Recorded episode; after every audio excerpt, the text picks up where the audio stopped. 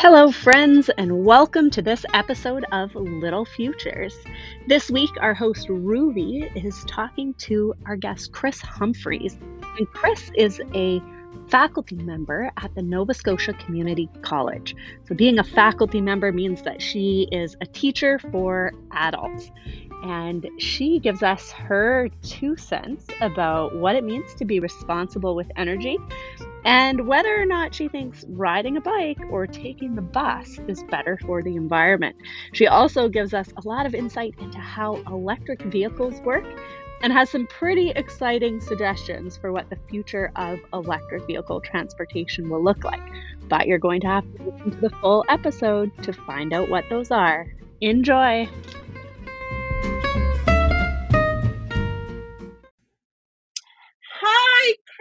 Welcome to Mini Futures. Um, I'm so excited to have you today. Um, the little quest- following questions we have are questions some of our awesome green schoolers have asked in the past. And so these are just a few of the questions we handpicked that some of our grade primaries to three have asked specifically so that you could answer. So the first question I have today is what does being responsible with energy mean? That's a great question, Ruby. So, when you are responsible with energy, you learn how to use less energy to get the same results. So, for example, don't leave lights or TVs on when you aren't in the room.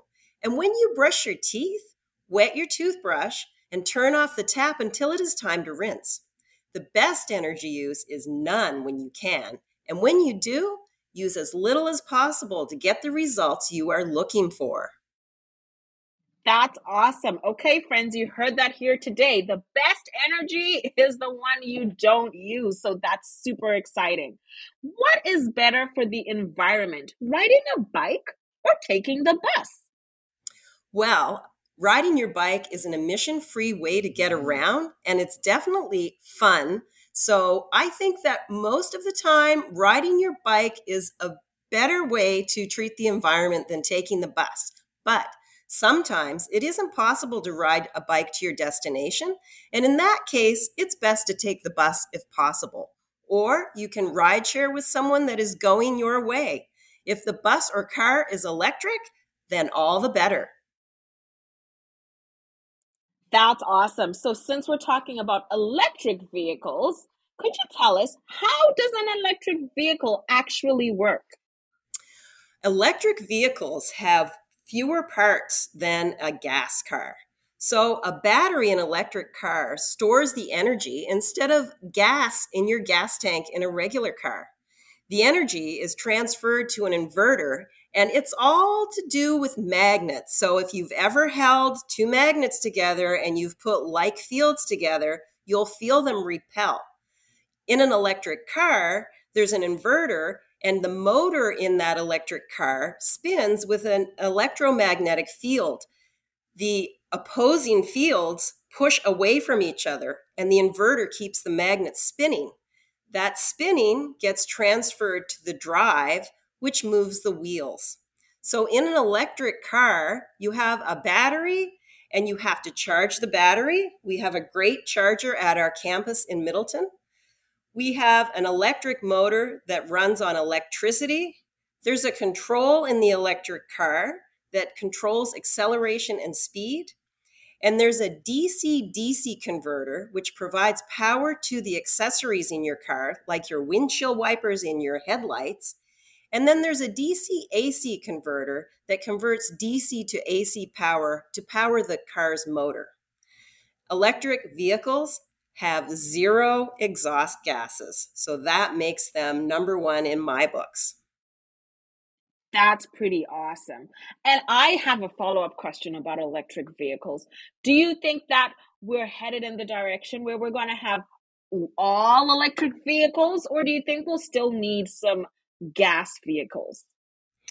I think that you'll look to the future and see that we will be mostly driving electric vehicles in 10 years because if you look at the longevity of the new gas powered cars that we're buying now um, their useful life if you're driving maybe 20 to 30,000 kilometers a, a year they're usually done around 10 years So if we mm-hmm. look to that, when we're going to be ready to buy a new car in 10 years, we're probably going to have incentives in place that will make it more cost effective for us to buy electric vehicles instead of gas powered vehicles.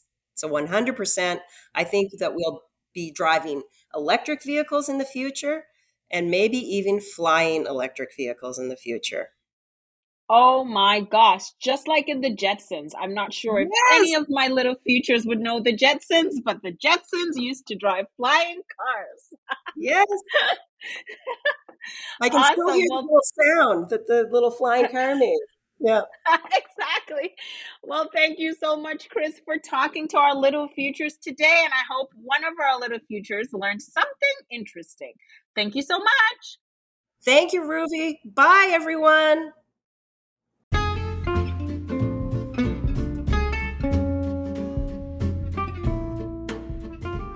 Wow, can you imagine flying electric cars?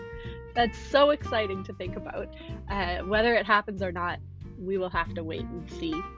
Uh, Chris also mentioned that she she thinks that within the next 10 years most of us will be driving electric vehicles so that means by the time you are old enough to be driving and buying your own vehicle or thinking about buying your own vehicle those vehicle options will probably be electric, uh, which is very exciting. That's a very short period of time for us to go from having mostly gas vehicles that produce a lot of emissions and are contributing to uh, climate change to electric vehicles, which are, are a form of, of clean energy, especially when the electricity that we're using to power those vehicles and charge them up comes from clean sources like wind and tidal and uh, maybe some other options that we haven't even discovered yet.